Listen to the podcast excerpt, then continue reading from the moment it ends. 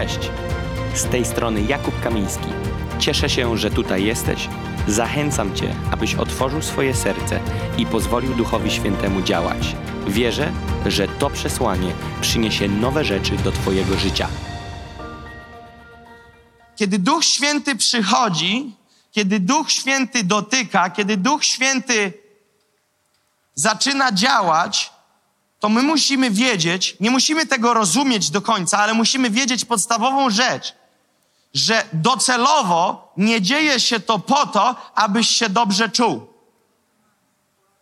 Kiedy On jest i On się porusza, ty czujesz się dobrze, czujesz się niebiańsko. Czujesz się, że jest niezwykle, jest cudownie, jest pięknie. Ale widzisz, to nie jest cel. Żeście dobrze mnie zrozumieli. To nie jest tak, że Duch Święty nie chce, żebyśmy się dobrze czuli, ale jeżeli nie zrozumiesz, że celem nie jest przyjść i się dobrze poczuć, to wtedy będziemy mieli kłopoty, ponieważ rozminiemy się i nie będziemy w stanie współpracować z Duchem Świętym, ponieważ On przychodzi w określonym celu. I wiemy dobrze, że największą satysfakcję w życiu wierzącego, najwyższy poziom satysfakcji możesz osiągnąć z Bogiem wtedy, kiedy kroczysz Jego ścieżkami i przesuwasz się coraz to bliżej, a bliżej w kierunku portu przeznaczenia. Znam ludzi, którzy umieją pływać na głębokościach z Duchem Świętym, ale nie przybliżają się do portu, nie przybliżają się do wypełnienia się rzeczy, które miały się wypełnić w ich życiu, ponieważ spłycili chodzenie z Bogiem do świetnego samopoczucia w komorze i nie wiedzą czemu i mówią, ja się modlę, ja się spotykam z Panem, ja czuję Ducha Świętego, ja słyszę Ducha Świętego, ale coś nie gra. Wiesz, co nie gra? Jedziesz pociągiem, ale nie masz torów. Wykoleiłeś się z kierunkowego, ponieważ miałeś zmierzać w jasno określonym kierunku wypełnienia się rzeczy, a ty zamieniłeś pociąg na food trucka. Wiecie, czym są food trucki? To są takie przyczepki, gdzie się sprzedaje jedzenie. To są takie duże przyczepki, samochody takie przerobione na stoiska, w których sprzedaje się jedzenie. Kto z was nie wie, o czym mówię? To ja wtedy troszkę wyjaśnię. Śmiało. Nie wstydźcie się. Ktoś nie rozumie, co ja mówię? Okej. Jeszcze ktoś jest? Okej. No, więc to takie samochody duże, w których się wykraja taką dziurę z naczepy i tam wchodzi dwóch gości, dwie kobiety najczęściej i oni tam robią hamburgery i przez tą dziurę w tej naczepie sprzedają te hamburgery. Więc to jest food truck. Samochód przerobiony food trucka. I food trucki polegają na tym, że one są mobilne i one mogą podjeżdżać w niektóre miejsca, ale niektóre food trucki tak się zastały, że zdjęli już z niektórych food trucków koła, podbili kilkoma drewnianymi kawałkami. Po prostu to klocki wsadzili drewniane pod spód i to siadło. I to sprzedaje dalej hamburgery, ale nagle oni w ogóle zapomnieli, co się działo, że ich numer, ich firmy jest w internecie.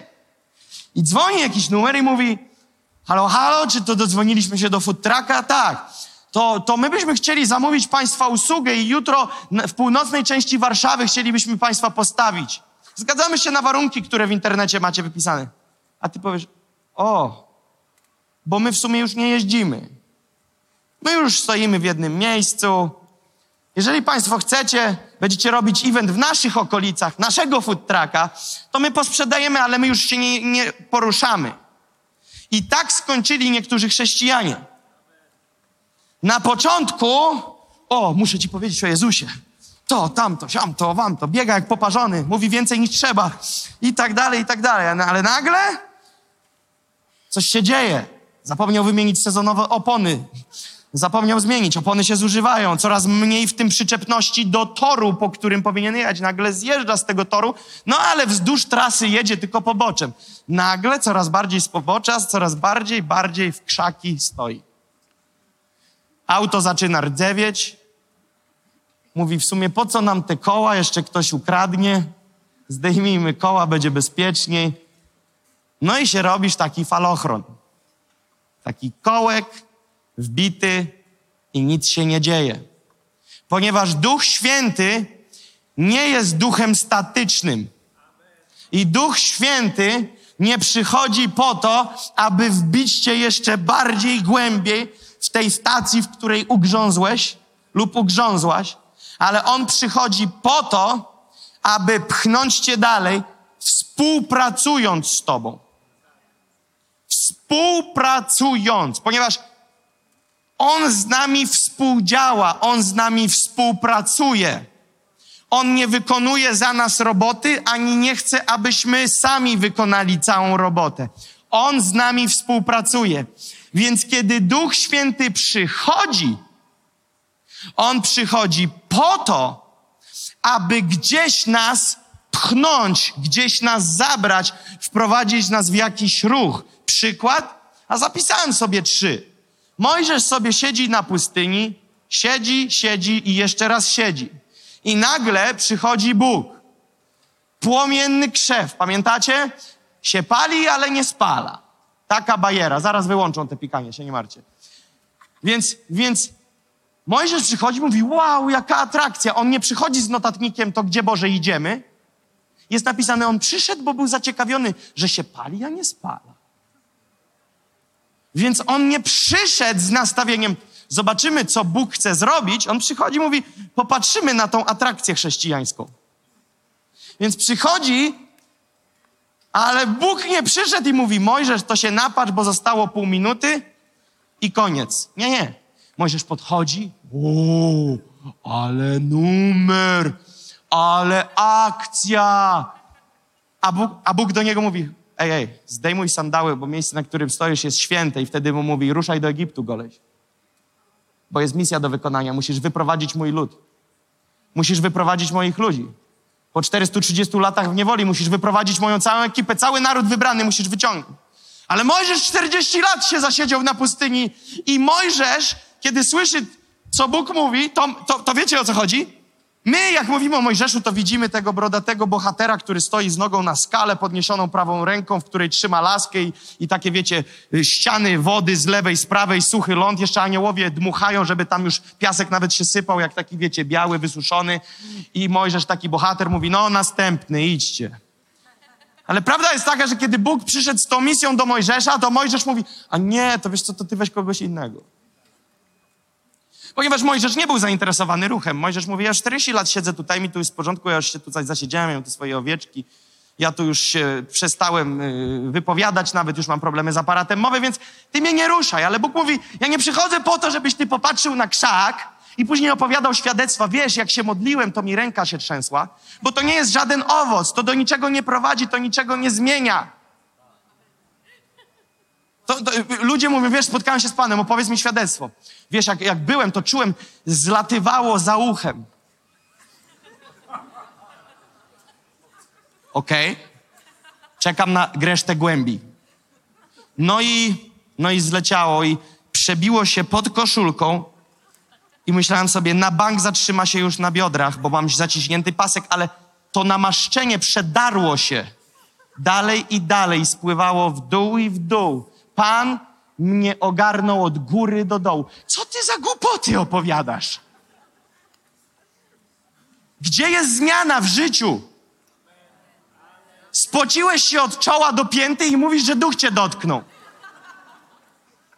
Nie podważam, że mogło się coś zadziać, ale jeżeli się nic nie zadziało w twoim życiu, jeżeli nie wydałeś jakiegoś owocu związanego z tym wydarzeniem, to mam wątpliwości, co to było. Więc Bóg nie przychodzi, żeby dorzucić nam do pakietu atrakcji nową historię. Bóg przychodzi, żeby pchnąć nas dalej. Więc Mojżesz mówi, nie, ja nie. A Bóg mówi, tak, ty. A Mojżesz mówi, ale ja nie umiem mówić. A on mówi, ale to ja ci dam kogoś, kto będzie z tobą, Aaron. Ale to wyślij Aarona, mnie zaosta. Mojżesz nie chce, ale druga historia. Bóg, czytaliśmy dzisiaj, to pastor Wojtek o tym głosił, Izajasza 6 rozdział. Chwała Pańska wypełniła świątynię. W przybytku dym, pył, Boża chwała zadyma. Wszystko się trzęsie, posadzka się trzęsie. Izajasz mówi, po mnie, umarłem, koniec, jest po zawodach. A Bóg mówi, z jakim pytaniem mu wjeżdża? Kogo poślę? Bóg nie przyszedł, żeby Izajasz czegoś doświadczył. Bóg przyszedł, wraz z przyjściem doświadczasz, ale doświadczenie nie jest celem. Celem jest, że jego przyjście gdzieś go zabiera i go pyta, kogo pośle. A Izajasz mówi mnie. I wtedy ta historia ma sens. Bóg go popycha dalej. Ale gdyby Izajasz powiedział, no nie wiem, Panie, Ty wiesz kogo. Ty se wybierz. Generalnie zachęcę innych i powiem o tym doświadczeniu, że się wszystko trzęsło. Normalnie ten nasz fotel się trząsł. Opowiem wszystkim. No i Ty idź i powiedz teraz świadectwo. Wiesz co? Mam dla Ciebie świadectwo, które zmieni Twoje życie. Fotel się trząsł. Mówi, jak ja mam to uchwycić do mojego życia codziennego? Ten trząsący się fotel. Jak to wpłynie na moje życie? No nie wpłynie. Bo to nie było celem. Te doświadczenie, dreszcz, emocje, trzęsące się rzeczy, nawet i budynek, to samo w sobie nie jest celem. To tylko nam towarzyszy, kiedy przychodzi Bóg, ale Bóg chce nas zabrać. Trzeci przykład. Andrzej i Piotr siedzą na łódce i co się dzieje? Łowią te ryby. I Jezus przychodzi.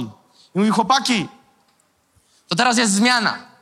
Jezus nie przychodzi i mówi, zapamiętajcie mnie, za 3 lata stanę się bohaterem ludzkości. Nie. Jezus przyszedł i mówi, pójdźcie za mną, uczynię was rybakami ludzi.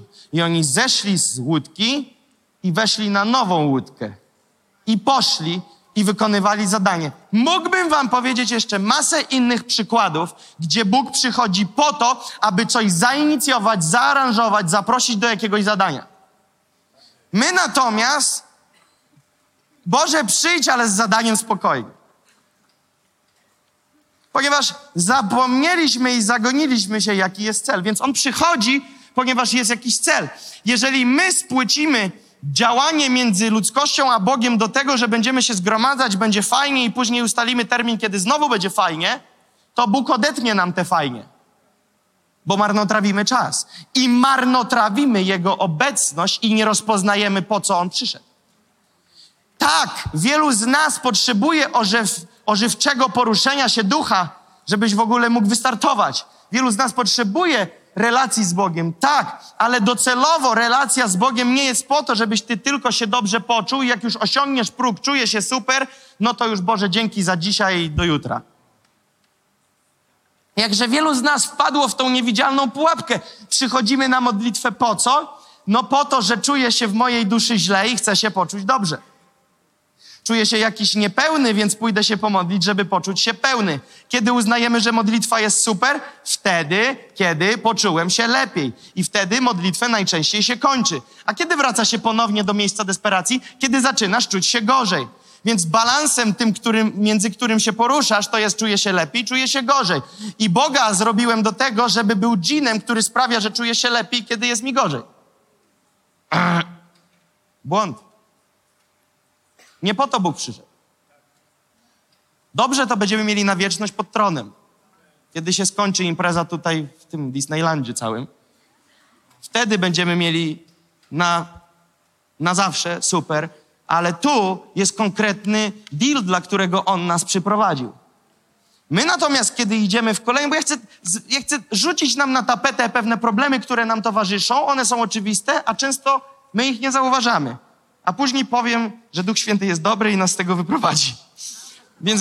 Więc generalnie chodzi o to, że zobaczcie, druga akcja jest taka, że drugi taki przypadek, który nie powinien mieć miejsca, gdzie się mijamy z tym, po co On przyszedł, to jest, mówimy, o, Pan jest ze mną. I wtedy używamy tego, że Pan jest ze mną do budowania swojego królestwa. Czy to jako swojego kościoła, czy swojej służby, czy swojego imienia, będąc liderem, bądź nie będąc, zaczynamy używać Bożej obecności w swoim życiu do tego, żeby się zareklamować. Powiedzieć, u mnie Bóg działa, jeżeli chcesz zobaczyć działającego Boga, przyjdź do mnie.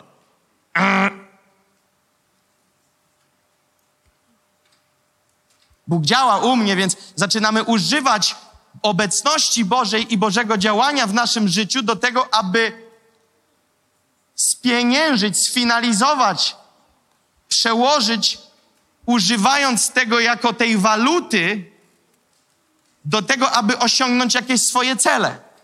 Też błąd. Ponieważ Duch Święty, kiedy miał przyjść, Jezus powiedział, kiedy Duch Święty przyjdzie, a ja będę prosić Ojca, a On da wam Pocieszyciela, było powiedziane, po co On przyjdzie. Powiedział, On wam wszystko przypomni i was wszystkiego nauczy.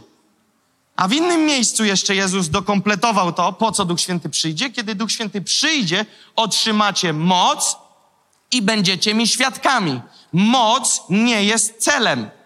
Moc jest niezbędną kulą w broni w magazynku, aby osiągnąć cel bycia świadkiem.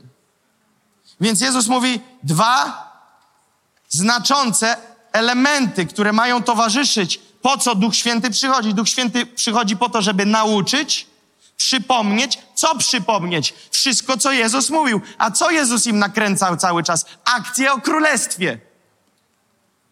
Cały czas mówił, to nie o nas chodzi, to chodzi o królestwa. To nie o was, panowie, chodzi. Oni mówią, ale kto z nas większy? A Jezus mówi, to nie ta bajka, o czym wy rozmawiacie. My nie rozmawiamy o tym, kto jest większy. Bo jeżeli chcesz wiedzieć, kto jest większy, to jest ten, który jest najmniejszy. Oni mieli pranie głowy przez 3 lata. Więc teraz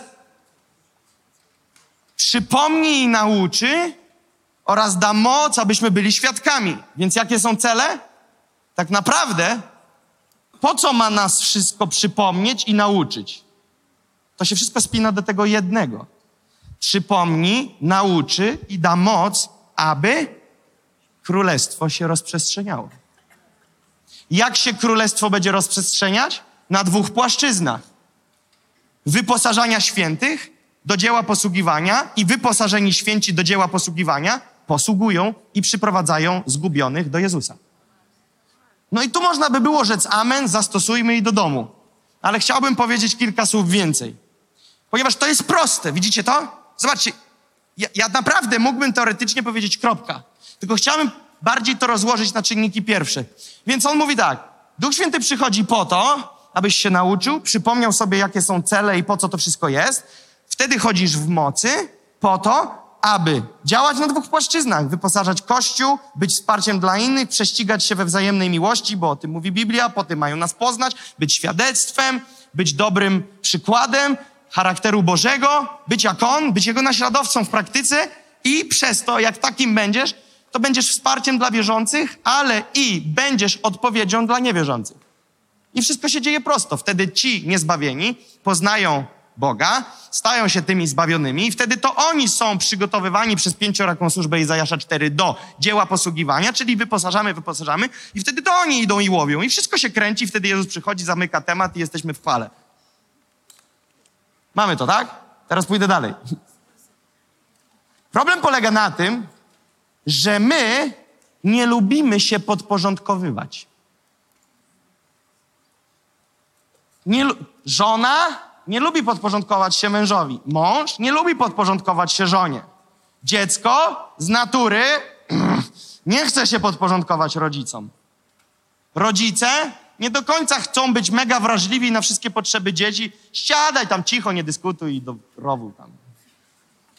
Rozumiecie? My zawsze chcemy być panami akcji. Ja mówię w wersji chrześcijańskiej. W świecie to już w ogóle. Mi nikt nie będzie mówił, co ja mam robić i dzisiaj jaki jest sygnał wydawany w świat. Ty jesteś panem swego życia. Ty rządzisz, ty decydujesz. Ty weź w posiadanie swoje życie. Ty decydujesz za swoje życie. Bzdety, bzdety i jeszcze raz bzdety.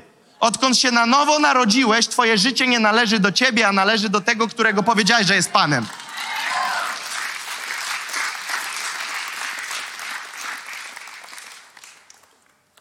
I teraz, na ile nie przejdziemy przez transformację, a ja transformacji, tak jak mówiłem, będę dotykał na czasie poruszenia Vol 2, na ile nie przejdziemy przez to, co Paweł pisał w Rzymian 12.2, przemienicie się przez odnowienie umysłu i tak dalej, tego nie będę dziś poruszał, na tyle wchodzimy ze złą soczewką na Ducha Świętego. I przychodzimy na spotkania, przychodzimy do życia chrześcijańskiego, wchodzimy do życia trybu kościelnego i nasze oczekiwania są od Pana. Ty mi daj doświadczyć, Ty mi daj poczuć. Większość modlitw, które kiedy ludzie w desperacji przychodzą, to mówią, ja nie czuję, chcę poczuć. Ale po co chcesz poczuć? Czy ty w ogóle wiesz, jaki jest sens tego poczucia? Bo tu w ogóle nie chodzi, ja nigdzie nie przeczytałem, że masz coś czuć. W Biblii nie ma w ogóle tematów o tym czuć. Biblia mówi o tym, że będzie pojawiał się owoc tego, kiedy spotkasz się z Nim. Że coś się wydarzy, ale nie chodzi o czucie. Zaraz zobaczcie, co może się zdarzyć, kiedy na salę przyjdzie 570 osób, które przychodzą z nastawieniem chcę poczuć. Zespół na scenę wyjdzie, który będzie myślał, zróbmy wszystko, aby poczuli. Mamy kłopot, mijamy się. I wtedy Duch Święty mówi, nawet jak przyjdę, poruszę się, zawieję, to ludzie spłycą to do kolejnego, włożą to na kolejną kartkę katalogu doświadczeń z Panem, a ich otyłość ta duchowa będzie się zwiększać. I wtedy Duch Święty mówi, moje kolejne poruszenia wzmagają ich otyłość, a otyłość jest niezdrowa, więc po co mają to marnotrawić? I nagle się mijamy. Współpraca z Duchem Świętym jest tylko w jeden sposób możliwa. Albo za Nim idziesz, albo tracisz Jego prowadzenie. Duch Święty z tobą nie będzie dyskutował, czy ci się to podoba, czy nie, czy wydaje, że czujesz, czy nie. Pan ci powie w niedzielę, wiesz co, synu mój umiłowany, poniedziałek przyjdę do ciebie ze specjalną misją, oczekuj mnie o 16. No i wyobraź sobie, ty 15:59, mówisz, kurczę, w rozkładzie o 4 miałem iść na ogródek, ale Pan przyjdzie. Dobra, przychodzę, Pan o 4 przyjeżdża, obecność wypełnia pokój i Pan mówi, chcę, abyś dzisiaj wieczorem poszedł do sąsiada, ponieważ ten sąsiad... Wtedy ty myślisz sobie, ten gbur? I wtedy Pan mówi, ten sąsiad to jest wybrany przeze mnie, aby zanieść Ewangelię do dzielnicy Ursynów. I powiedz mu, nie no, Panie, jest niedziela, daj mi to, wczoraj była niedziela, przełóżmy to na wtorek. Przełóżmy to na wtorek?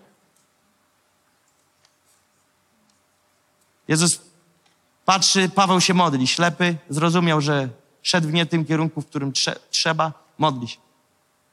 Dobrze mówię, że się nazywał Ananiasz, ten, który poszedł do niego, nie? Się o niego modlił. I Ananiasz siedzi tam dalej, wie, że Paweł fisiuje, do Damaszku pojechał zamknąć wierzących.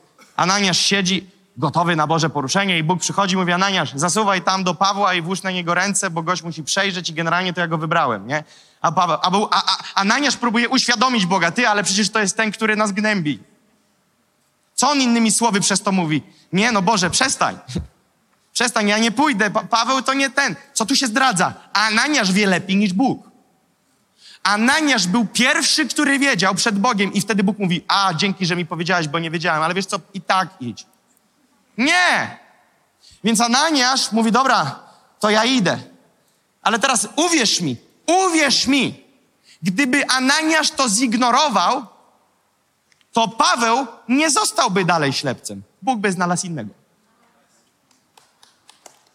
Wiecie, o czym mówię? My często tak bardzo uważamy, że jak ja się nie ruszę, to Bóg nie wypełni swojego planu. Oj. Przecież my jesteśmy zwykłe robaczki. Biblia o nas mówi, trzódko, upodobało mi się objawić ci królestwo. A Paweł mówi, parą jestem, poronionym płodem. Więc jeżeli ty myślisz, że jesteś niezastąpiony i że całe niebo będzie czekać, aż ty się z litości zgodzisz, to się bardzo mylisz. Bardzo się mylisz, Bóg cię szybko podmieni i przełoży zadanie na kogoś innego. Teraz dlatego mamy sfrustrowanych chrześcijan, ponieważ nie tyle co pomylili się w celach, dla którego chcą spotkać Boga, to nawet jak spotykają Go nie po to, po co trzeba, więc Bóg więcej się im głębiej nie objawia, to jeszcze podwójnie czują się nie okej. Dlaczego? Ponieważ oni od lat X nie zrobili nic, co Bóg chciał. Ponieważ nie nastawili się na wypełnienie się Bożego planu, ale nastawili się, Panie, mi ma być łatwiej. Panie, mi ma być przyjemniej. Widzicie, o co chodzi? Macie to? Rozumiecie, o czym ja mówię? I teraz My mamy swoją koncepcję na temat Boga, o tym wspomniał pastor Wojtek dzisiaj, że my ulepiliśmy sobie Boga, my wymyśliliśmy, co On może, czego On nie może. Wiecie, ja słyszę wierzących, którzy jasno się zadeklarowali i powiedzieli, jeżeli ktoś po modlitwie upada do przodu, to od Pana, jeżeli do tyłu, to od diabła. Co ty bierzesz, że gadasz takie głupoty?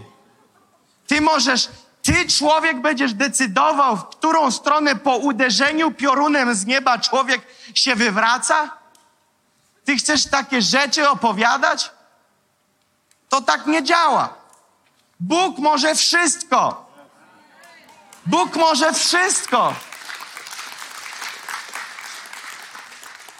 Więc teraz chciałbym wspomnieć delikatnie to, co wspomniałem 5 dni temu w Czechach, ponieważ odkąd wyjechałem z Czech, bo we wtorek miałem przywilej usługiwać w Czechach, czułem, żeby dotknąć jednej rzeczy z Czech. Wiecie, Żydzi, kiedy Jezusa jeszcze nie było, kiedy Jezus się narodził, Żydzi byli pod ciężką ręką Rzymu. I oni czekali na Wybawiciela, Mesjasza, tego Syna Bożego, ale oni mieli swoją koncepcję, jak to ich ten Mesjasz wyrwie spod ciężkiej ręki Rzymu. Okej, przerwa, wstańmy, bo połowa zasypia. Rozciągnijcie się. Połowa was śpi. Obiad wjechał za mocno. Śmiało, wstańcie, serio, bo wy śpicie, kurczę. Niektórzy odjechali.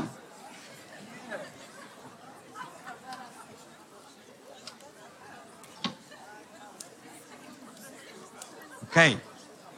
Mamy dalej? Jedziemy dalej? Bo to jest kluczowe, to jest bardzo kluczowe. Więc Żydzi, uważaj, spójrzcie na to, jak to złapiecie, będzie wam trochę lepiej się żyło. Biją głową pod świątynią. Wiecie, o co chodzi? Modlą się. Mesjaszu, Mesjaszu, przyjdź, wybaw nas. I teraz uwaga, ta modlitwa ma już założony koncept, jak to się odbędzie. Widzicie to? Już na etapie modlitwy masz gwarant, że spotkasz się z rozczarowaniem. Ponieważ ty już na etapie modlitwy tworzysz schemat Bogu, jak to się będzie miało odbyć. My nie przychodzimy często do modlitwy i mówimy, Boże, porusz się jak chcesz, zrób to jak chcesz. My mówimy, Boże, tu sprawa, moje rozwiązanie jest takie, a Ty to zautoryzuj. Wtedy Ci niepotrzebne alfa i omega. Ponieważ Ty nie jesteś alfa i omega i Ty w mniejszym pakiecie danych niż Bóg korzystasz ze swojego doświadczenia i swojego pakietu danych i na wykresie tego, co Ty umiesz, mówisz Bogu, to zróbmy to tak i mówisz, Boże, a Ty to tchnij. To po co Ci Bóg? Niepotrzebny. Więc Żydzi z góry będą musieli się rozczarować, kiedy Mesjasz przyjdzie. Nie no, jak się rozczarować? Przecież oni modlą się, żeby Mesjasz przyszedł. Nie. Oni modlą się, teraz posłuchajcie tego, oni modlą się, żeby Mesjasz przyszedł po to, aby zrobił to tak, jak oni chcą, aby zrobił. Oni nie mówią, niech Mesjasz przyjdzie i zrobi jak chce, ale on przyjdzie i będzie z długim mieczem i utnie głowy wszystkim rzymskim władcom i stanie w zbroi i wyzwoli nasz naród spod ciężkiej ręki Rzymu. Oni sobie to już zaplanowali, jak to Bóg uczyni. I nagle Mesjasz przychodzi. Wszystko nie pasuje. Rodzi się w stajence. Nie dostał nawet pokoju. Jego ojciec cieśla. Żadnego wielkiego wykształcenia, żadnych wielkich kwitów, żadnej szkoły teologicznej. Po prostu zwykli ludzie. I jeszcze plotka ciągnąca się, że Maria poszła w bok, no bo przed ślubem już z brzuchem. Rozumiecie?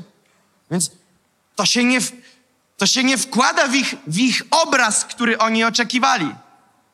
No ale później Maria rodzi i przychodzi z tym Jezusem do świątyni, a w świątyni modlą się o Mesjasza. Łapiecie to? Mesjasz wszedł do świątyni, znaczy został wniesiony. I oni nawet nie wzięli pod uwagę, że to może być Mesjasz, ponieważ oni mieli swój wyimaginowany obraz, stworzony swój obraz na to, jak to się wydarzy. Oni oczekiwali bohatera, de facto Jezus był bohaterem, ale nie tak, jak oni to namalowali.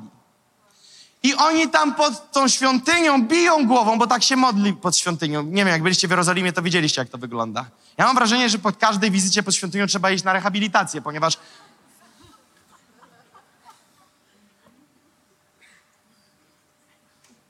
Ale wchodzi Jezus na rękach Marii.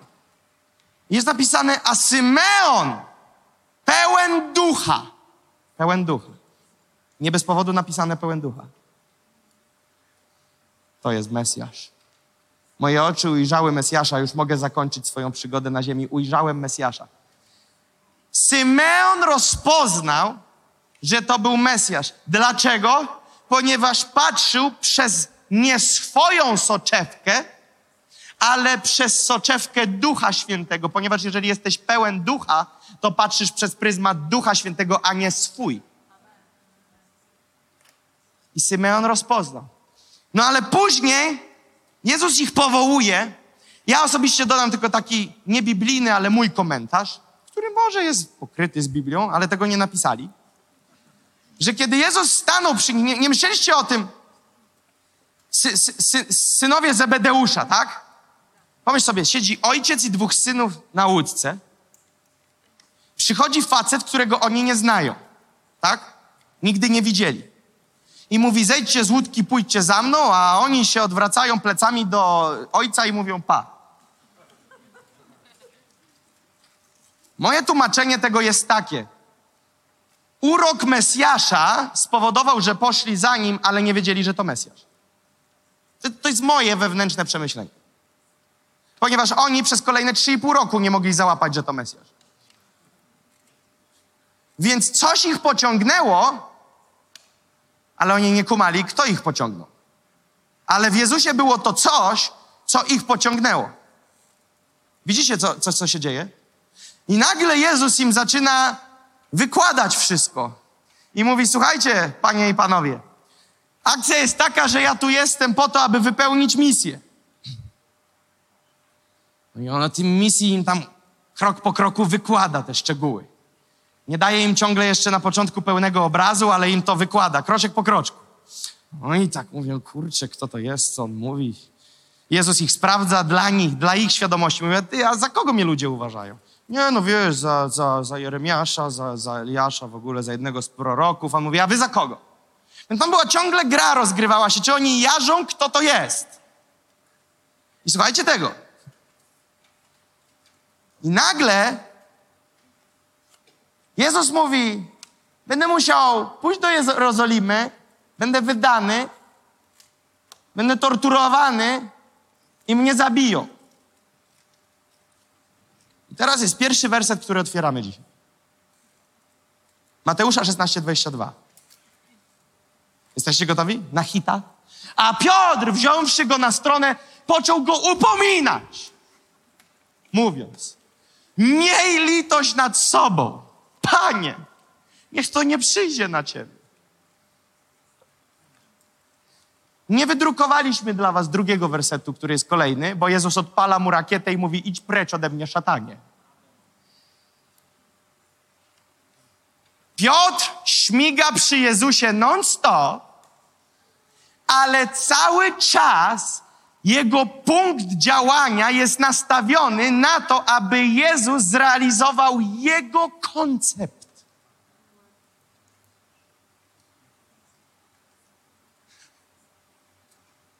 Jezus mówi, ja muszę pójść. A Piotr, gdyby Piotr szukał woli Bożej, powiedziałby tak, cokolwiek, Panie, powiesz, niech się stanie, ponieważ Ty jesteś ponad system. Ale Piotr ma nastawioną soczewkę i nastawione bębenki na jedną rzecz. Czy to się spina z tym, co on myśli za właściwe? I Jezus mówi o dziele zbawienia, wykupienia, wyzwolenia nie tylko Żydów, ale całej ludzkości spod silnej ręki nie Rzymu, a grzechu. Sprawa nie jest narodowa, ale duchowa, życia wiecznego lub śmierci wiecznej. Słuchajcie, czekajcie, zaraz będzie fiesta. A Piotr mówi, miej litość nad sobą. Tak dużo Piotr w tym zdradził. Myślenie o komforcie, myślenie o sobie. Piotr dobrze wiedział, że jak Jezus pójdzie, to Piotr jest cienki bolek, więc mówi, ty zostań tutaj, bo jak ty pójdziesz, to ze mną kicha. Bo Piotr zauważył, że przy Jezusie jest fajnie. Więc Piotr myśli tylko, jak to wszystko spiąć z jego koncepcją. Ale Jezus go napomina, mówi, idź precz ode mnie, szatanie, musi się wypełnić plan. Więc Piotr staje w sprzeciwie wypełnieniu się woli Bożej i jest napisane, zaczął go napominać. Pomyśl sobie, jaką musisz mieć odwagę, żeby Mesjasza napominać. On go wziął na stronę. Wyobrażacie sobie, jaki agent? Wyobraź sobie, że ja teraz coś do was mówię, a ktoś z was wstaje i mówi, chodź na stronę. Jezus im mówi, wiecie, będzie akcja, zabiorą mnie, będę musiał być wydany i tak dalej, to się wszystko musi wypełnić. A Piotr mówi, bo to on nie powiedział przy wszystkim, mówi, wziął go na stronę, mówi, Jezu, chodź na chwilkę. Weź ty miej litość nad sobą i nie idź tam, niech to się nie dzieje, no i po co ty na sobie takie chcesz rzeczy robić? Więc mówi, idź precz ode mnie, szatanie. No dobra, ale Piotr jakoś to przeżył, no ale później są akcje, gdzie oni łowią ryby, pamiętacie to? I oni całą noc łowią i nie złowili. Kim był Piotr przed Jezusem? Rybakiem. Więc Piotr w tym momencie, w tej historii, kiedy łowią ryby, to nie jest jego debiut. To był jego zawód. On był dobrym rybakiem. I teraz słuchajcie, całą noc nic nie złowił. I Jezus z brzegu krzyczy, jak tam rybki, rybki, rybki. Jak rybki? Ty, no nic nie złowiliśmy. A Jezus mówi, to zarzuć z prawej strony. Jak to z prawej strony? I Piotr nie mógł sobie darować komentarza. I powiedział tak. Całą noc nic nie złowiliśmy. Ale na twoje słowo zarzucę. Gdyby naprawdę ufał, nic by nie powiedział, ale on musiał powiedzieć, co myśli. I musiał powiedzieć, Panie Jezu, akcja jest taka, że ja jestem doświadczonym rybakiem. I ty mi nie mów, że z lewej nie biorą, a z prawej biorą, bo woda ta sama, okej? Może żebyś wypalił, przeprawcie się na drugą stronę. No ale 2 metry w lewo, 2 metry w prawo, nie róbmy se żartu. Ale jak już mówisz, to zarzucę. I nagle napłynęło tyle ryb w siatkę, że nie mogli tego wyciągnąć wszystkiego. No ale jest jeszcze akcja Ogród Getsemane. To już jest po tym, teraz Ogród Getsemane jest po tym, jak Jezus zgromił Piotra i powiedział, idź ode mnie precz, szatanie. To już jest 3 lata chodzenia z Jezusem. Słuchajcie tego. 3 lata. Jesteście gotowi na akcję? A Piotr dalej nie zmienił punktu patrzenia. Bo on dalej mówi, mieczem rozwalimy Rzymian. On chodził ciągle z mieczem. Bo on ciągle czekał, kiedy Jezus odpali się na jego styl. Powie, dobra Piotrek, jednak miałeś rację, szabla w górę, a Piotr mówi, codziennie szlifowałem, codziennie ostrzyłem, codziennie przygotowałem tyle ubów rzymskich udr. On był gotowy, on ciągle chciał zamanifestować swoją koncepcję. Co to pokazuje?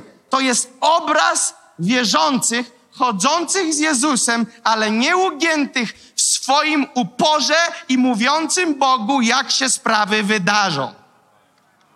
I wtedy w Getsemane przychodzą, Jezus im zapowiedział, Piotr go wziął na bajerę na bok, mówi, ale nie rób tego. Piotr dostał liścia, czyli dostał precz szatanie, ale są już w ogrodzie Getsemane, rzeczy się wydarzają, ale Piotr w ogóle nie wziął na serio tego tekstu idź precz szatanie, on dalej uparcie w swoje, bo kiedy przyszli Rzymianie, Piotr wyciąga miecz i rąbie ucho Rzymianinowi. Teraz uwaga, czy ty myślisz, że on planował urwać ucho?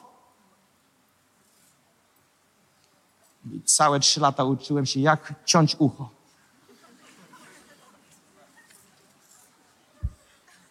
Chłop miał jeden cel, zarżnąć Rzymianina. I kiedy wyciągnął miecz, szepnął Rzymianina, ucho oderwane, odcięte. Jezus mówi, stop, schowaj miecz. Podniósł ucho, przykleił.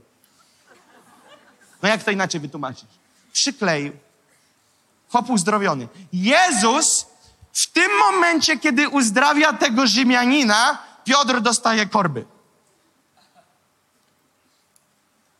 Ponieważ Rzymian mieli zabić, no bo jak wyjść spod okupacji Rzymu? Poprosić? Szabla w dłoni, robimy powstanie. Więc Piotr czeka całe życie, żeby się zerwać z łańcucha i walczyć, a Jezus okupanta uzdrawia. I Piotr mówi, to ja już zgłupiałem. Piotr mógł o wiele inaczej spędzić te 3 lata. Ale on forsował swoje pomysły. I powiedz mi, gdzie doprowadziły jego pomysły w tamtym czasie? Uciekał jak poparzony z ogrodu Getsemane i 3 razy się zapierał, że nie zna człowieka. Ponieważ objawienie płynie takie. Bo on znał innego Jezusa. Tego, którego sobie wymalował wiele lat temu. I mówi, ten mi nie pasuje, ja tego nie znam. Mój to by wszystkim łby pourywał.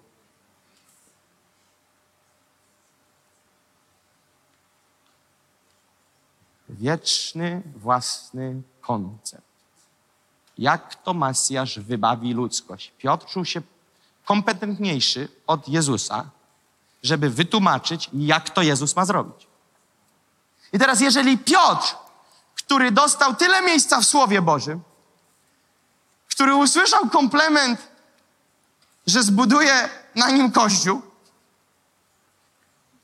robi takie babole, to zgadnij, co ze mną i tobą.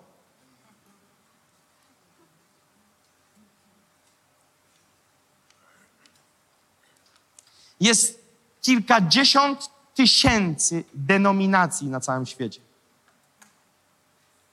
I każda ma swoją prawdę. Kilkadziesiąt tysięcy denominacji w świadku protestancko-ewangelikalno jakimś tam, chodzi o te nasze klimaty. Kilkadziesiąt tysięcy denominacji. Jesteśmy prawie tacy jak oni, oprócz tego wersetu. I jest zadyma o to, jak wygląda ten Jezus nasz? Oj, te dymy, bracie. No. I powiedz mi, jak to Pana uwielbia? Po co to wszystko? Po co te lampy? Pan Jezus miał lampy? Nie miał lamp. To po co wy macie lampy? Braciszku, a Pan Jezus miał samochód? No to już oddawaj. To już oddawaj, szybciutko. Bądź jak Jezus. Co to za adidasy? Sandały, raz. Bądź jak Pan Jezus.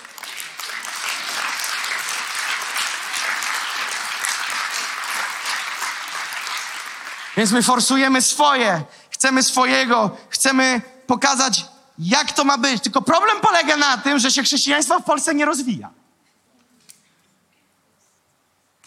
Mamy swoje pomysły, swoje genialne, mamy ten monopol na przebudzenie, tylko nie działa. ale to dlatego, że Jezus nadal mnie nie wysłuchał. Ten mój, wymalowany przeze mnie. Słyszałem nawet wojny, że Jezusa namalowali na witrażu nie tak jak trzeba. Że nie czytasz Biblii, on nie miał takich długich włosów jak tam u was. Biją się o to, jaki rozmiar włosów na witrażu jest. Bo on wie. I my się bijemy i kłócimy. I się kłócimy i kłócimy. I oponki sobie z tego food trucka zdejmujemy. Jedna oponka, druga oponka, trzecia oponka, czwarta, później duchowa, piąta oponka. Jesteśmy takie kluchy duchowe, które siedzą i tak. To niedobrze, to niedobrze, to nie od Pana. Poczekaj, do przodu czy do tyłu? Do tyłu. Nie od Pana. Bla, bla, bla. I siedzą takie duchowe gbury w kościele i smrodzą. I smrodzą.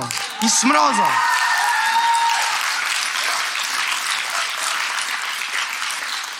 Jeżeli my z tym nie zrobimy porządku, to ten kwas się będzie sączył.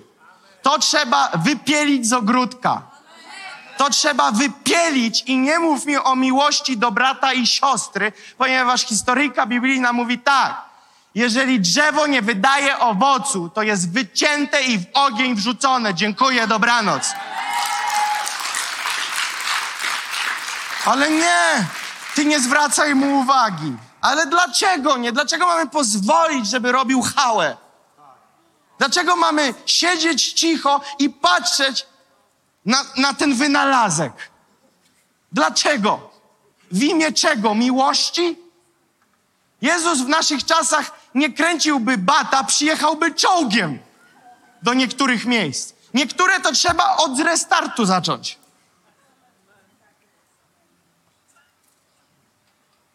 Wjechałby i powiedział, do domu wszyscy, pokutować, powrót za tydzień, jak zbadacie swoje serca. Rozumiecie, o co chodzi? Jeżeli my jako Kościół, łączę to z tym, co było na początku, nie będziemy poruszać się za Duchem Świętym, leżymy. Tylko ukryty wirus jest taki, ale ja chcę. Ja chcę poruszać się za Duchem Świętym. Tylko uważaj, jeżeli nie zmienisz swojej soczewki i punktu patrzenia, zmodyfikujesz to, co Duch Święty mówi, do swojego punktu widzenia. Przerobisz to tak, aby spięło się z twoim lejem.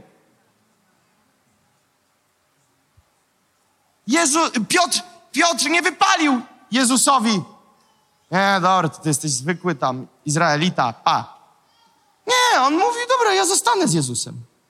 Ja zostanę z Jezusem, ale on nie chciał go słuchać. On był z Jezusem, słuchał Jezusa, ale nie chciał go słuchać. Łapiecie grę? Pozdrawiam tłumaczy w tym momencie. Bo można słuchać, ale nie słyszeć. Można patrzeć i nie widzieć. Czasami z Dawidkiem, jak jesteśmy w samolocie, mówię, Dawidek, widzisz, tam leci inny samolot. A on, no.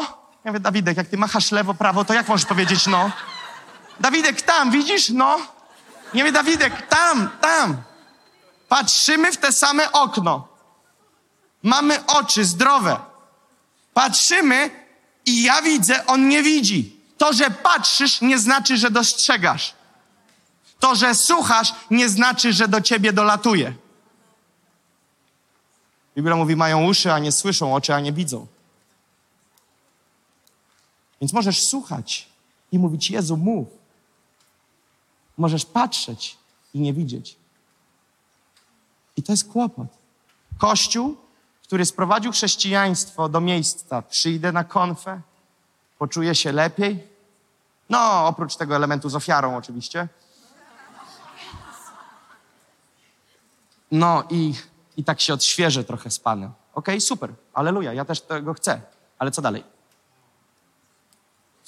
Co tam dalej jest w trasie? Bardzo mi się podoba to, co powiedział pastor Tomek. Do przebudzenia trzeba dołożyć ręce. Do przebudzenia trzeba dołożyć pracę. Trzeba się przyłożyć do tego, trzeba być tego częścią. To pastor Tomek chyba poszedł po bandzie i powiedział, trzeba wziąć mopa. Bo od mopa się zaczyna. Trzeba coś zrobić ze sobą. Trzeba dołożyć się do tej sprawy.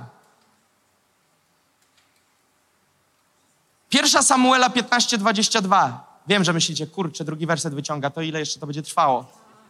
Pierwsza Samuela 15, 22 mówi tak. Samuel odpowiedział, czy takie ma Pan upodobanie w całopaleniach i w rzeźnych ofiarach, co w posłuszeństwie dla głosu Pana? Oto, posłuszeństwo lepsze jest niż ofiara, a uważne słuchanie lepsze niż tłuszcz barani. Wiesz, co to znaczy? Dla Boga jest ważniejsze, czy słuchasz, niż to, co robisz, ci się wydaje za słuszne. Ludzie mówią, ale ja tyle robię dla Pana. Ale to Pana mało interesuje. Pytanie, czy ty robisz to, co On chciał, abyś robił. No, robię. Jestem pastorem, liderem w grupie uwielbienia. Dobrze? Okej, pójdźmy głębiej, zbadajmy. Ale jak nawet jesteś pastorem, bo On chciał, żebyś był pastorem, jesteś liderem uwielbienia, bo On chciał, żebyś był liderem uwielbienia, jesteś nauczycielem w szkółce niedzielnej, bo Pan chciał, żebyś był nauczycielem w szkółce niedzielnej, to czy robisz to tak, jak On chce, abyś to robił? Nie wystarczy robić. Mamy to robić na ściśle określonym prowadzeniu Ducha Świętego. Nie tylko robić. Dobry bokser nie macha jak wiatrak. Stanie jedną lufę i się zakryje nogami. Dobry bokser. Nie jestem bokserem, ale ze sportu wiem jedną rzecz. Nisko na nogach. Nisko na nogach. I czatujesz na tą jedną lufę. On nie jest wariatem, który będzie teraz na bezdechu. Tylko on czeka i jeden strzał. I mamy knockout. Jeden. Dobry, precyzyjny. My mamy zacząć uderzać precyzyjnie jako Kościół, a nie wachlować w powietrzu.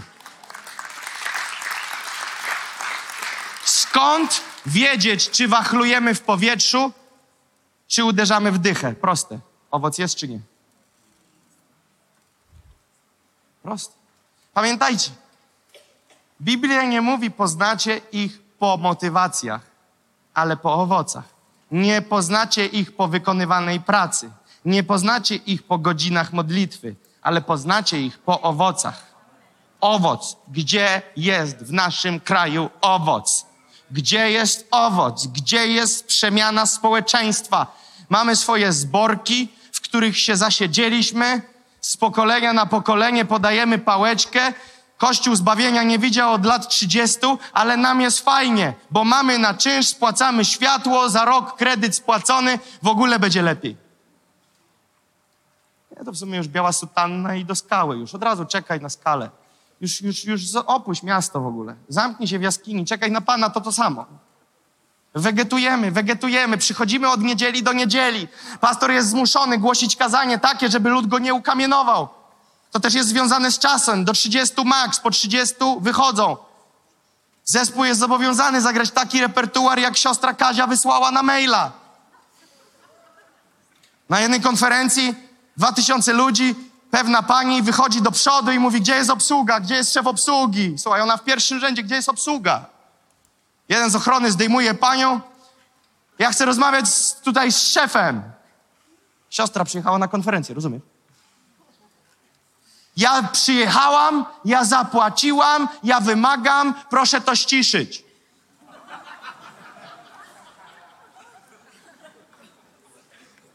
Wow. Genius. Ten brat dobrze jej odpalił. A jak pani do kina idzie i za głośno, to też ściszają? Siada pani albo pani wychodzi. Krótko!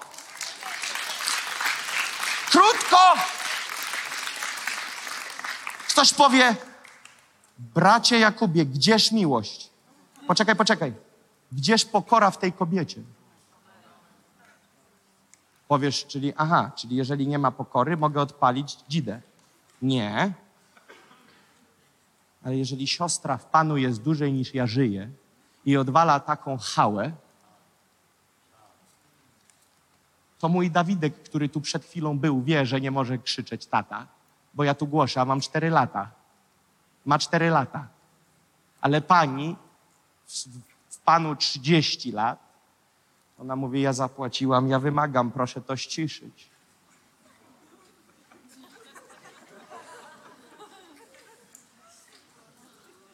Przepraszamy Panią najmocniej, tu jest nasz mail. Na przyszłą konferencję proszę wysłać numer decybeli, który może być na sali i my wtedy to dostosujemy.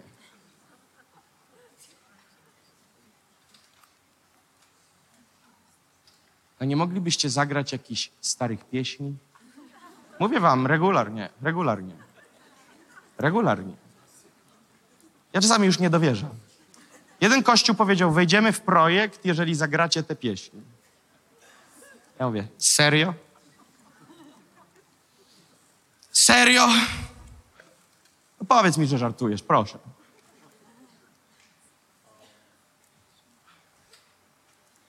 Co to jest? Mamy dzieci w kościołach. Mamy niemowlaki u sterów.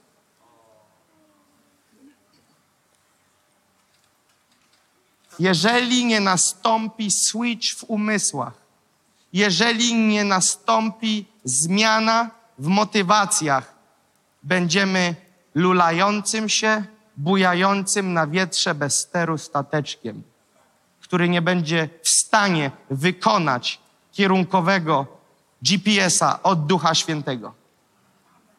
Ponieważ żeby poruszać się za Duchem Świętym, to intencjonalnie trzeba się nastawić na Jego prowadzenie i automatycznie jak chcesz iść za Duchem Świętym, to swoje widzimisię pakuj do kieszeni. Swoje widzimisię pakuj do kieszeni, bo na nie nie ma miejsca. Ale ktoś, kto nie spakował swojego widzimisię do kieszeni, będzie wiecznie wszystko pchał, zatrzymywał, w drugą stronę zabierał, będzie oponentem dla tych, którym powinien być wsparciem i będziemy wiecznie się bawić we własnym sosie. We własnym sosie. Ale przecież list św. Pawła do Rzymian 11, 33 mówi tak. O głębokości bogactwa i mądrości i poznania Boga. Jakże niezbadane są wyroki Jego i niewyśledzone drogi Jego. Co to oznacza? Że jest więcej niż my myślimy, że wiemy. Kiedy ostatni raz zanotowałeś nowe wymiary objawień z Panem, które, zaznaczam, przyniosły owoc? My zamknęliśmy się w promieniu swojego doświadczenia, tego, co wiemy i ustanowiliśmy to wyrocznią, punktem odniesienia. I ba, to nie tak, że my tak myślimy. Teraz, kto myśli inaczej, to zwiedziony. No i dochodzi do tego, że kilkadziesiąt tysięcy denominacji, ale Chrystus ten jeden i to się wszystko nie spina. Ale Jezus się modlił. Modlę się, Ojcze, aby oni byli jedno, jak i my jesteśmy jedno. Pytanie, czy Kościół dzisiaj odpowiedział na pragnienie Jezusa? Kto wnioskuje za nie? Moja ręka też w górze. Nie odpowiedzieliśmy na wezwanie Jezusa. Nie odpowiedzieliśmy na Jego modlitwę. Niech będą jedno, tak jak my jesteśmy jedno. Czy jesteś jedno z innymi braćmi i siostrami? Niektórych wierzących, jak widzę Facebooka, to zastanawiam się, co z nimi nie halo. Co z nimi jest niechami? Co się stało z ich głową? Co się stało, jak bardzo ich pycha zabrała w maliny? Jadą po tych wierzących. Mistrzowie Facebooka i gorącej herbaty przy laptopie. Bohaterowie spamu w komentarzach. Ale bądź bohater. Wsadzę cię w samolot, wywiozę cię do Bougainville Region w Papui Nowej Gwinei. Zobaczymy, jaki będziesz bohater, jak będziesz się kąpał w rzece z wężami. Jest pewne miejsce, w którym mówca, zanim wejdzie głosić, musi spożyć trującą ofiarę, trującą potrawę. Jeżeli przeżyje, znaczy, że od Pana wtedy dają mu głosić. Chodź ze mną, pojedziemy. Zjemy sobie. Nie będzie herbaty, nie będzie Facebooka, nie będzie internetu. Przyjdzie masa zademonionych ludzi, którzy będą krzyczeć, urwę ci głowę, którzy ci będą krzyczeć, zabiję cię, mając pianę na ustach i oczy wykręcone, że białka na wierzchu, i wtedy się okaże, ile masz poweru. Wtedy się okaże, ile masz prądu. No, wydaje mi się, że te oko jest za białe. Przykładasz swoją soczewkę, rozumiesz? Soczewkę chrześcijaństwa do rzeczywistości. Wydaje mi się, ta pieśń... Oj, tutaj nie pieśń, jak nie masz poweru, to cię zjedzą, stary. Jeden człowiek był strasznie zademoniony. Były historie, że wracał z krwią na rękach do domu i nie wiedział, co się stało. Prawdziwa historia. I akcja jest taka, że ja miałem możliwość się o niego modlić o uwolnienie. Ale zanim do tego doszło, to był pewien bohater, który uznał, że on rozwali tego demona. I mu powiedzieli, nie ruszaj na niego, stary. Zostaw ten przypadek. On mówi, nie, Chrystus we mnie, nadzieja chwały. W mocy ducha to rozwalę. Nie posłuchał. Finał jest taki, że ratowali go w momencie, w którym... Potrzebuję jednego faceta na krótko do ilustracji, ale sprawnego. Niech ktoś wstanie, no. Pastor Wojtek. Sprawny, zdrowy facet. Teraz zrobimy to tak. Ja jestem ten, co wygania demona, a to jest ten z demonem. Ten z demonem wykręcał temu, co się modlił, ręce do tyłu, złapał. Ciągnij do siebie i włóż mi nogę w plecy. I wyrywał mu ręce. A on krzyczał, w imieniu Jezusa! A ten mu łamał te ręce. Dzięki. Jak myślicie? Imię Jezusa nie zadziałało? Nie. Ten chłop się przeliczył ze swoim wymiarem namaszczenia.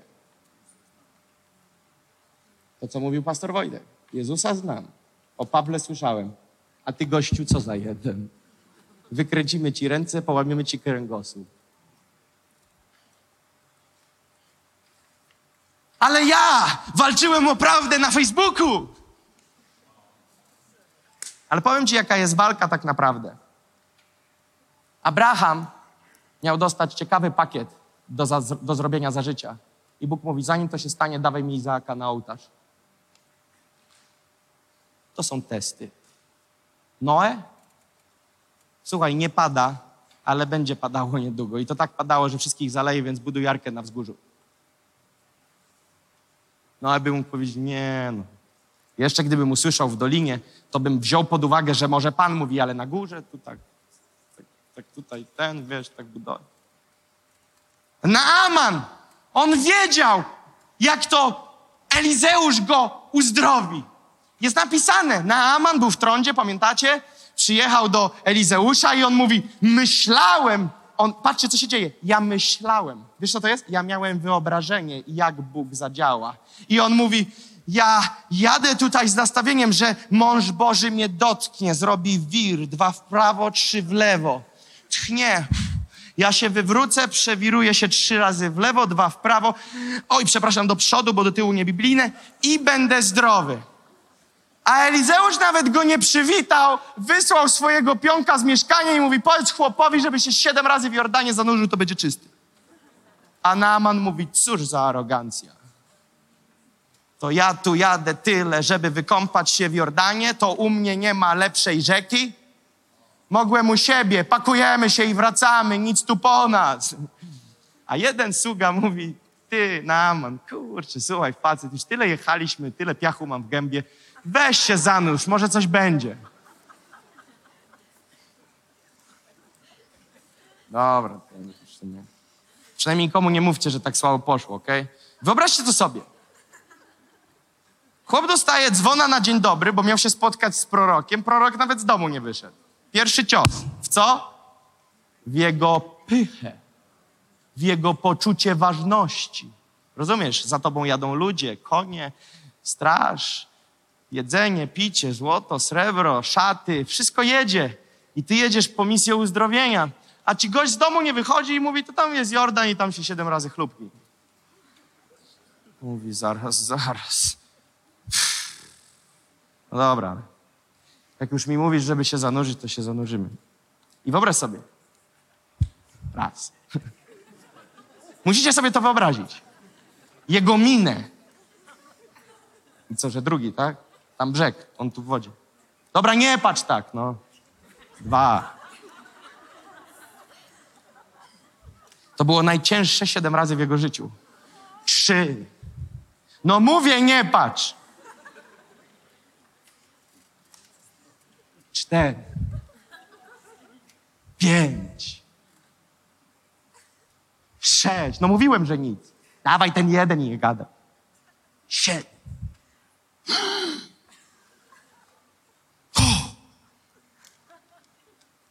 Oczyszczony. Trąd zszedł. No, zszedł, bo miałeś mądrego sługę w obozie. Bo miałeś mądrego sługę w obozie, który nie może patrzeć na twoją głupotę od lat i ci doradził, jak już powiedzieli, to zrób. Ale my często jesteśmy takie naamany, że mówimy, my mamy swoje sadzawki, swój Jordan. Ja do kościoła będę chodził? Przestań. Ja i Duch Święty mi wystarcza. Dzisiaj już nie ma takich mężów bożych jak David Wilkerson, tylko on mi został. Derek Prince, David Wilkerson. To byli giganci. Dzisiaj to są pastorzy, to są kościoły, są jakieś kluby, ja nie będę tam chodził. I dlatego wyglądasz jak pogięty.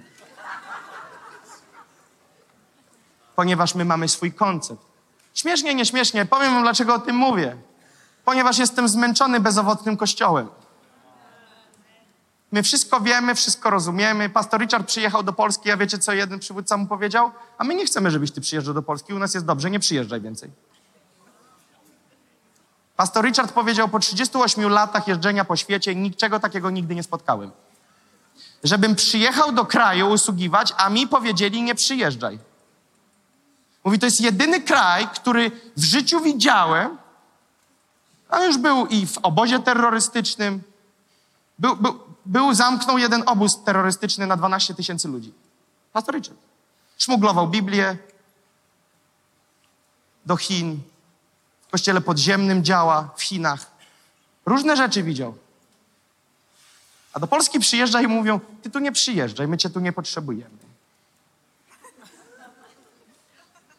Co się z nami, kurczę, stało? Co nam na głowę spadło? Przecież jest katastrofa. Gdzie są znaki, potężne cuda, uzdrowienia? Nie mamy.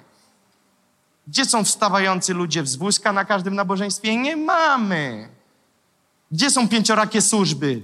Nie mamy. Ale mamy swój wyidealizowany obraz tego, co Bóg może, co nie może, jak On to zrobi, o której to zrobi i my przychodzimy na spotkanie i po 15 minutach jesteśmy w stanie powiedzieć nie, to nie Bóg. Ekspert przyszedł, on ma tutaj rentgen. Tu nie Bóg. Niektórzy mi mówią tak, naprawdę mnie to rozwala.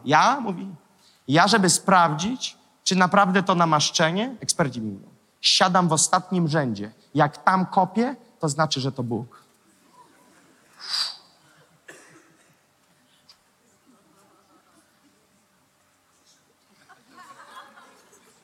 On przychodzi nie, żeby się czegoś nauczyć. On nie przychodzi, żeby coś wziąć. On przychodzi, aby sprawdzić, czy tu jest jakieś namaszczenie.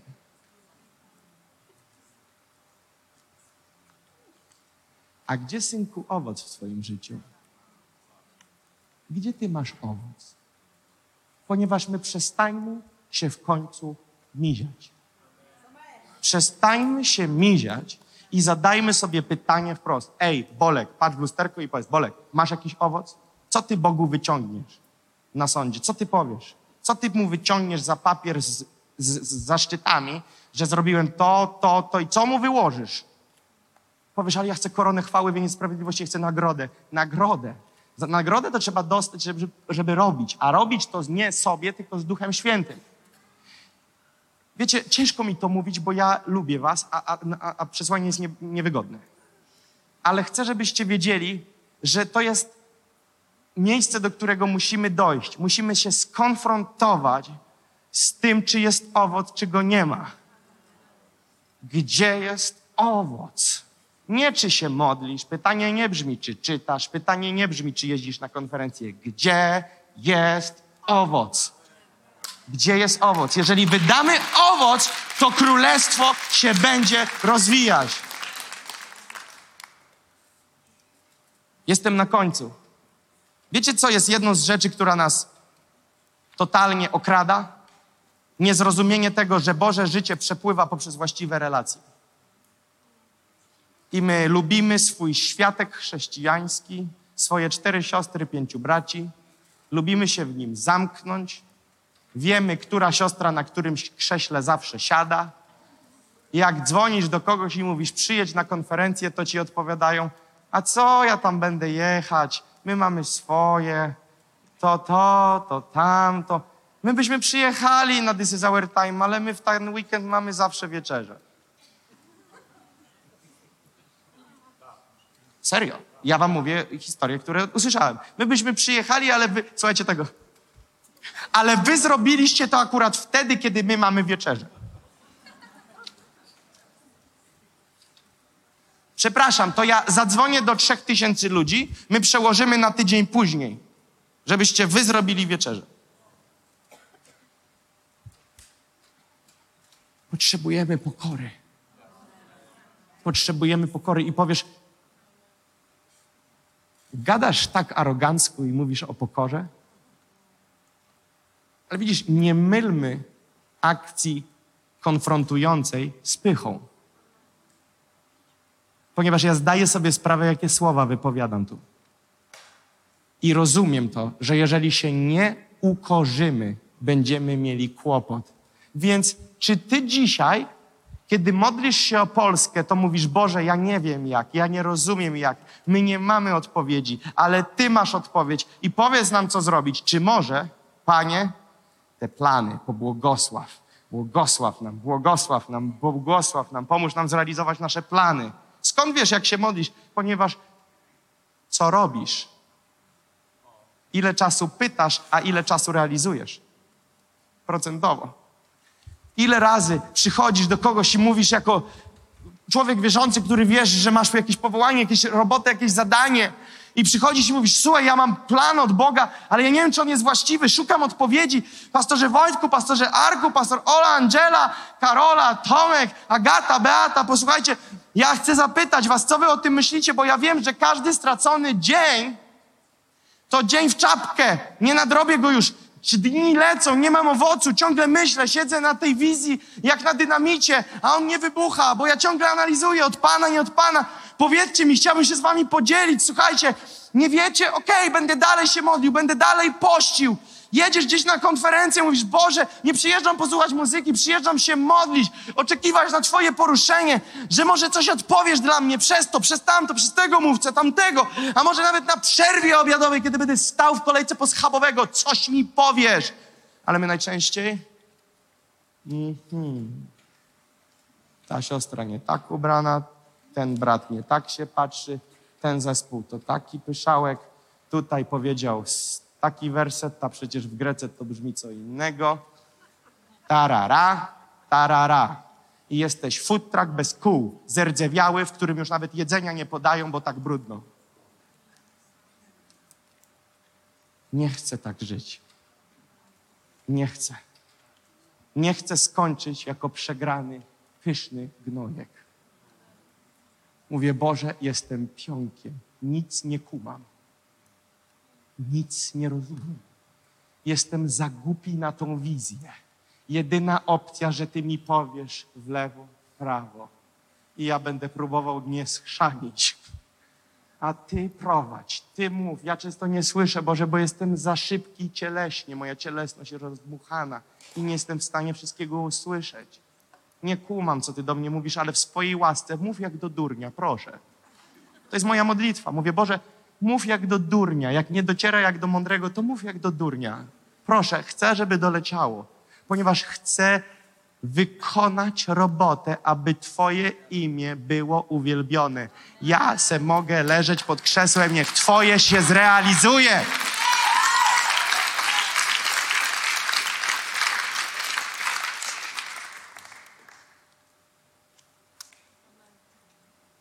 Musimy zacząć słuchać Ducha Świętego.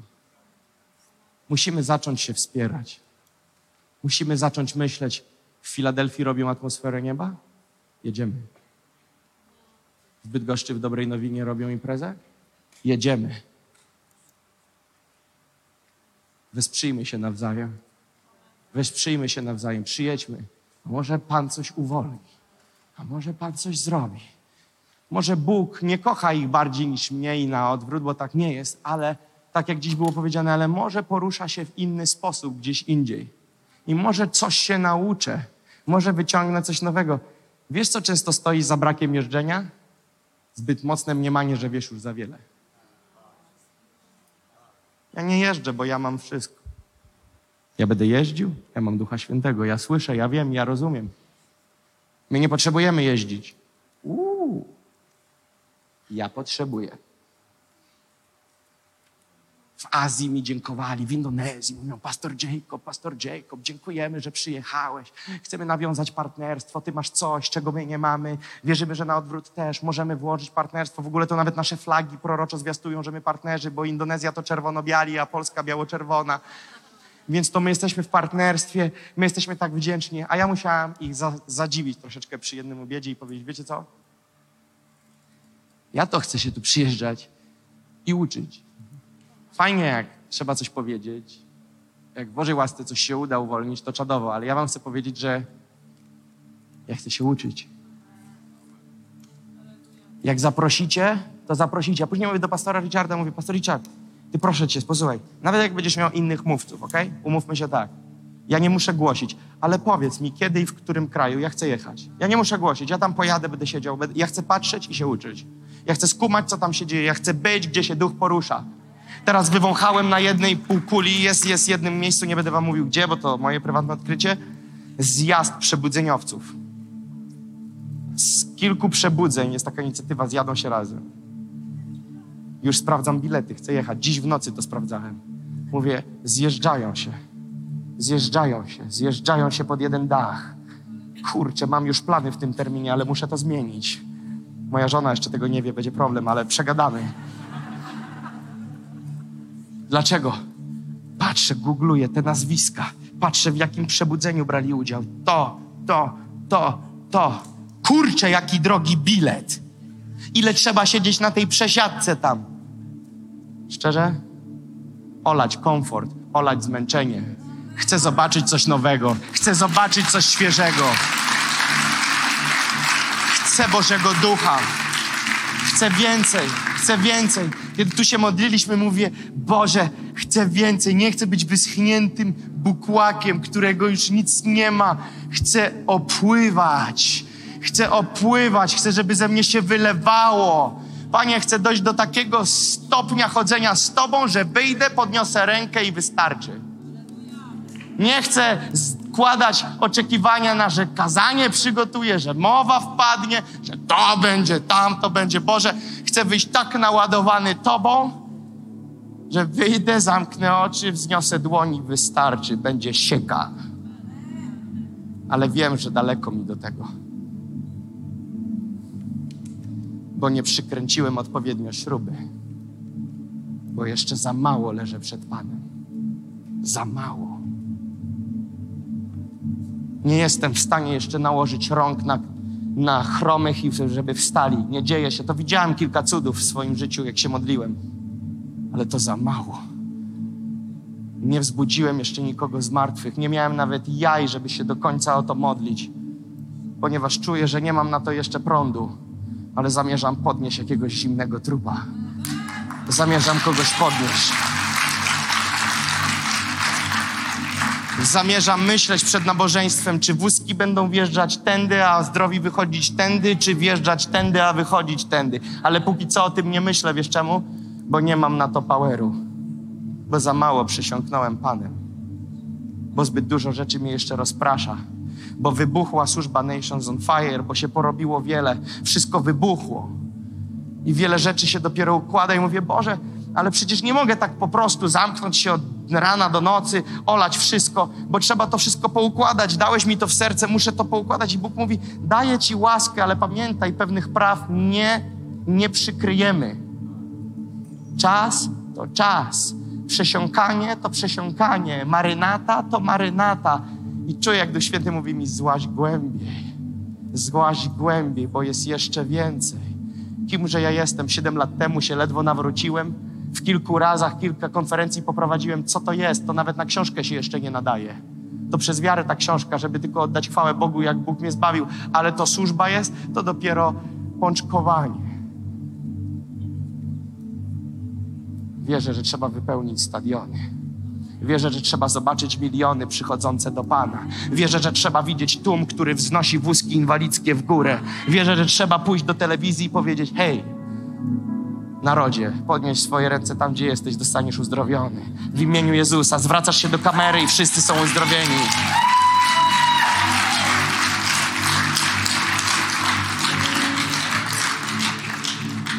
Nie ma czasu na Facebooka.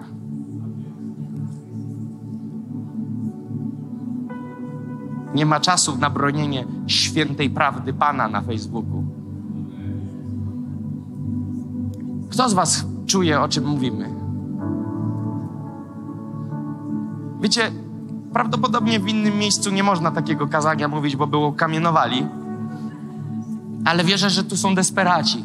Więc chciałbym, żebyśmy wstali na nasze stopy. Potrzebujemy położyć przed Panem nasze serca. Potrzebujemy, żeby On nas zapalił we właściwym kierunku. Spalił w nas butę. Spalił w nas pewność siebie, tą niezdrową.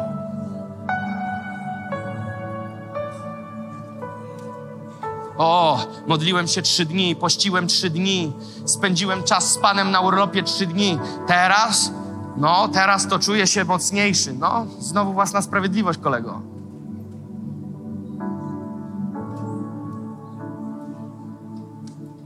Wiesz, o co tu chodzi? Zniknij.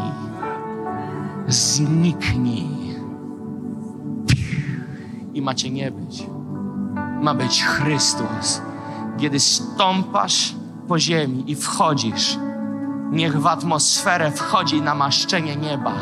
Gdziekolwiek nie wejdziesz, niech demony powiedzą, i Jezusa znamy, i Pawła znamy, i Ciebie, gagatku, znamy. A Ty powiesz, nie gagatku, tylko w imieniu Jezusa.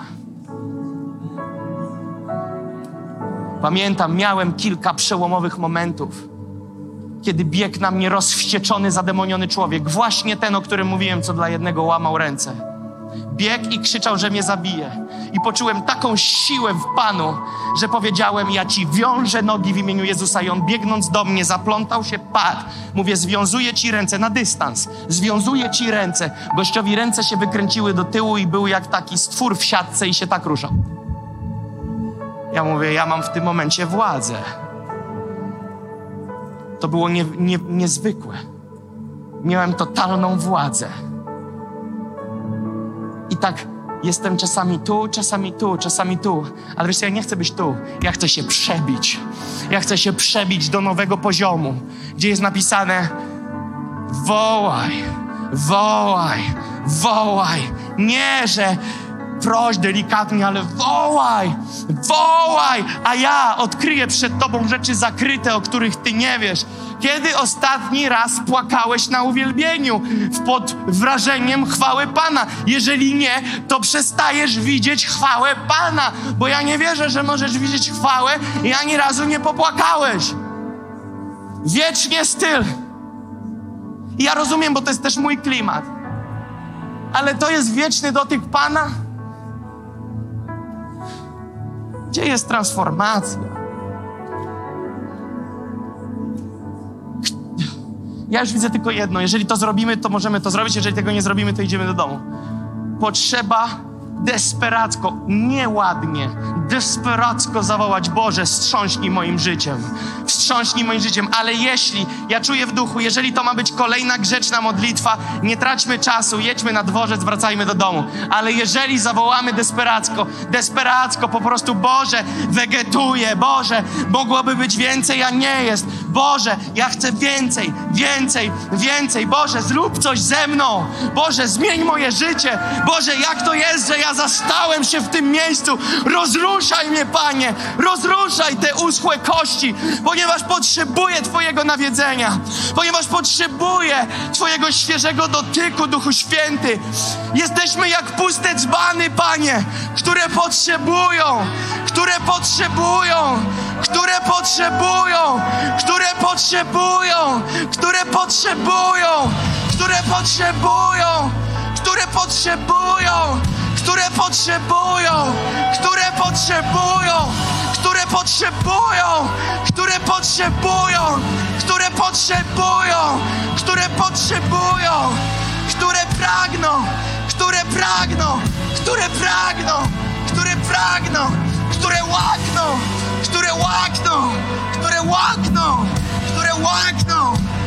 nie mogą zatrzymać się na tym, co mają, które nie mogą spocząć na tym, co mają, ponieważ Ty masz więcej, ponieważ Ty masz więcej, ponieważ Ty masz więcej, ponieważ Ty masz więcej, ponieważ Ty masz więcej, ponieważ Ty masz więcej.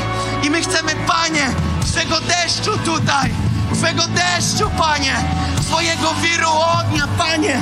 Poślij swój tajfun, poślij swój tajfun, Panie. Wypełnij nas, wypełnij nas, wypełnij nas, wypełnij nas. Przeszyj nas, Panie, przeszyj nas, Panie, przeszyj nas, Panie, przeszyj nas, Panie, przeszyj. Naucz nas, Panie, napierać ze mną. Pomóż mi,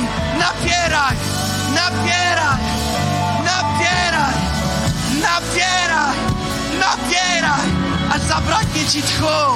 Napieraj.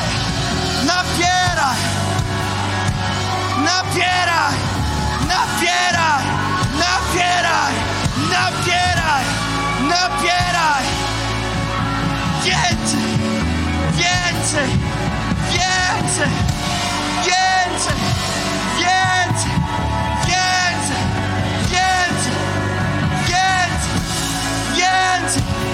Napełnij róg oliwów, napełnij róg oliwów, napełnij róg oliwów.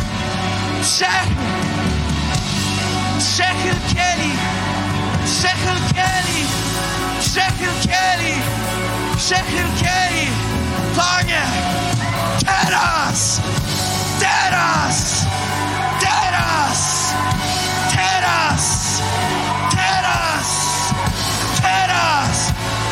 Ogień!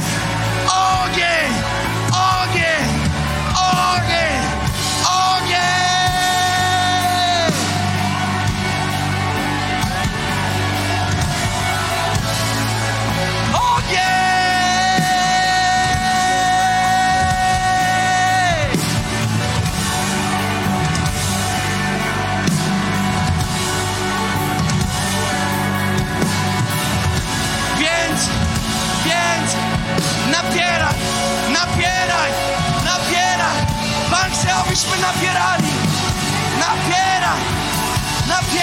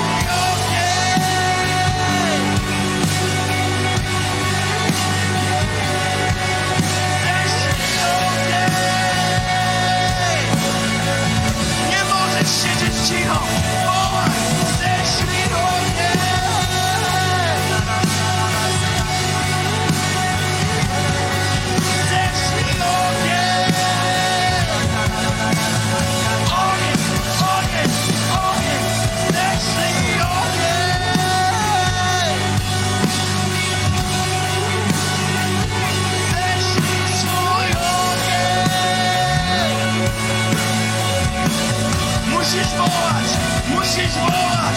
Musisz otworzyć swoje usta! Wołać! Wołać! Wołać! Wołać! Wołać! Wołać!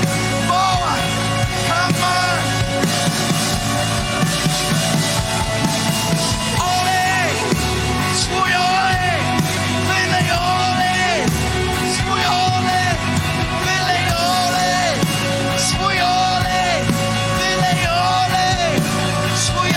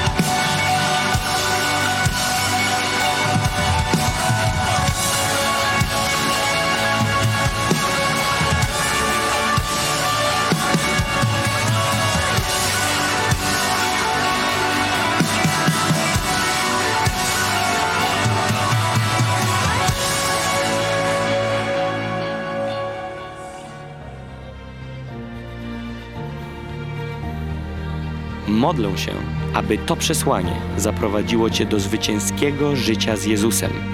Zajrzyj na moje media społecznościowe, gdzie możesz dowiedzieć się więcej o służbie Nations on Fire lub wesprzeć nas finansowo. Pozostajmy w kontakcie.